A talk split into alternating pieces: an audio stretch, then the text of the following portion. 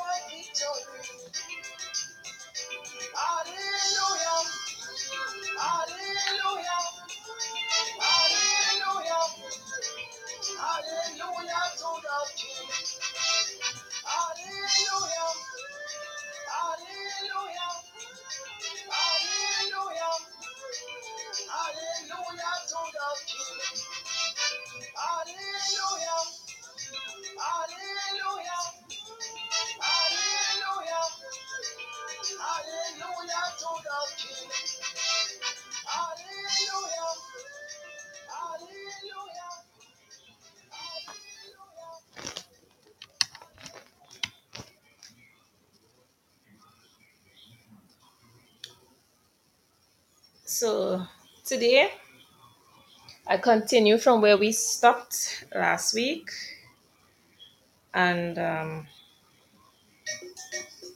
the segment today will be short, but again I will be live next week, and all scriptures will be taken from the King James Version.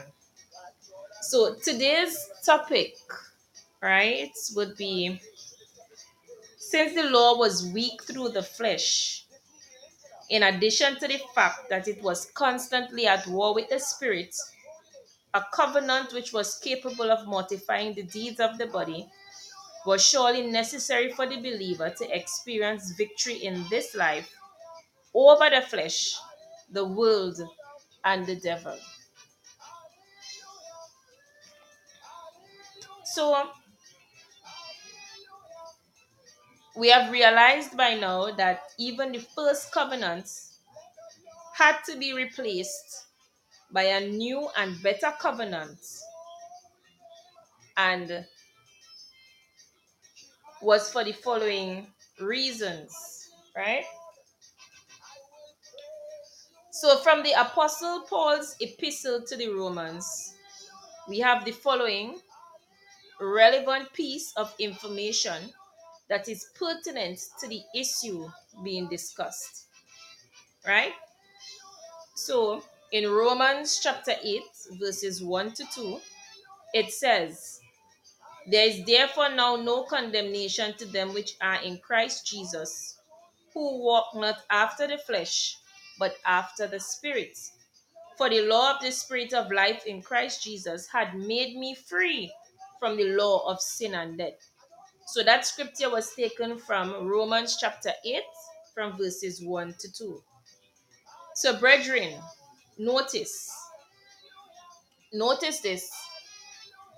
Through the law of the Spirit of life in Christ Jesus, the believer experiences freedom from the law of sin and death, as I just read in Romans chapter 8, verse 2.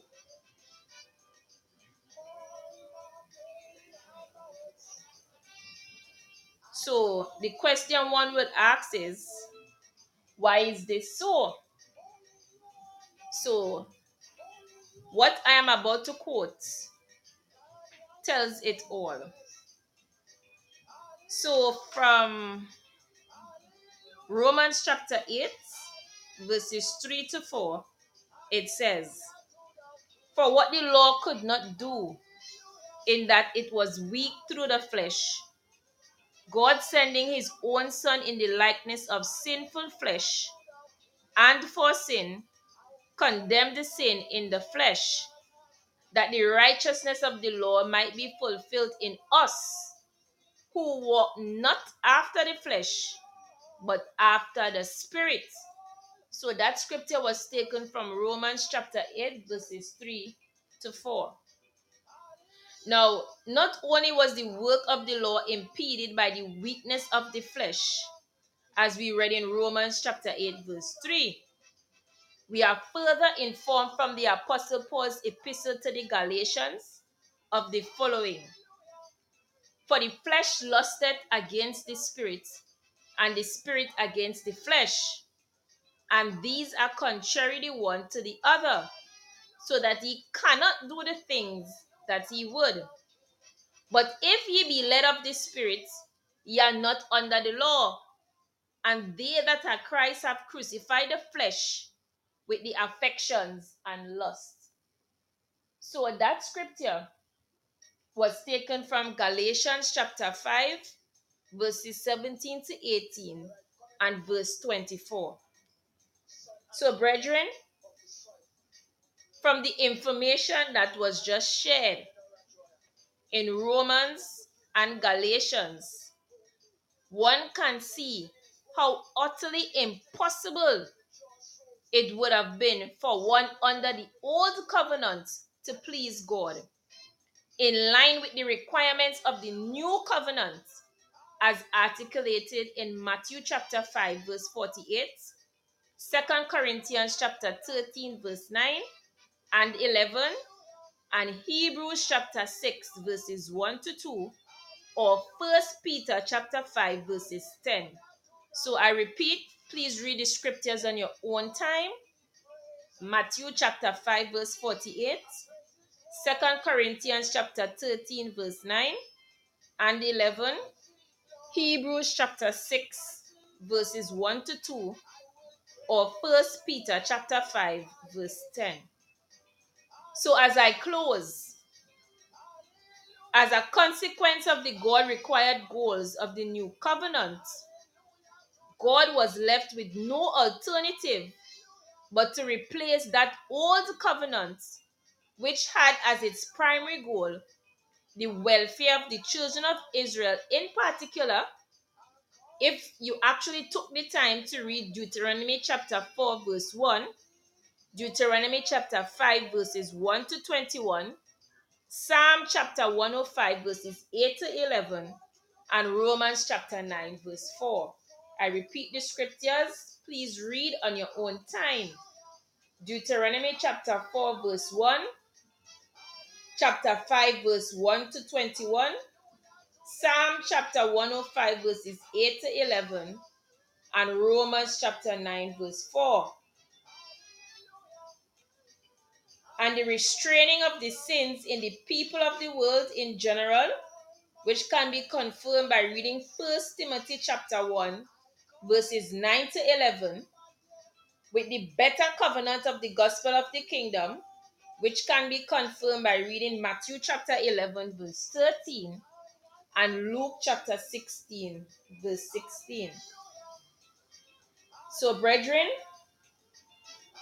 based on what was discussed, that was the reason, well, one of the reasons why God replaced the old covenant, even the law, by the superior covenant of the gospel of the kingdom. So, this is the message that Matthew chapter 11, verse 13, or Luke chapter 16, verse 16 is communicating to the New Testament church of Jesus Christ. And for those who choose to ignore or despise God's point of view in Matthew chapter 11, verse 13, or Luke chapter 16, verse 16, you are doing so at your own peril. So, in closing, please remember this fact. Your conviction in doctrinal matters can only benefit you if your conviction coincides with God's point of view on that said issue. And it is in that light that Luke chapter 16, verse 16 should be understood. My dearly beloved brethren and online listeners, please take heed. Prepare yourselves for Jesus Christ's return because he will be returning soon. And please read the scriptures for yourselves. So I will be live next week again. And next week's segment would be a little bit longer. So please remain safe and do enjoy the balance of your evening.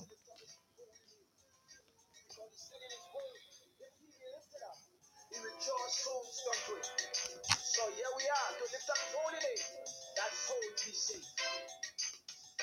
Hallelujah. Hallelujah.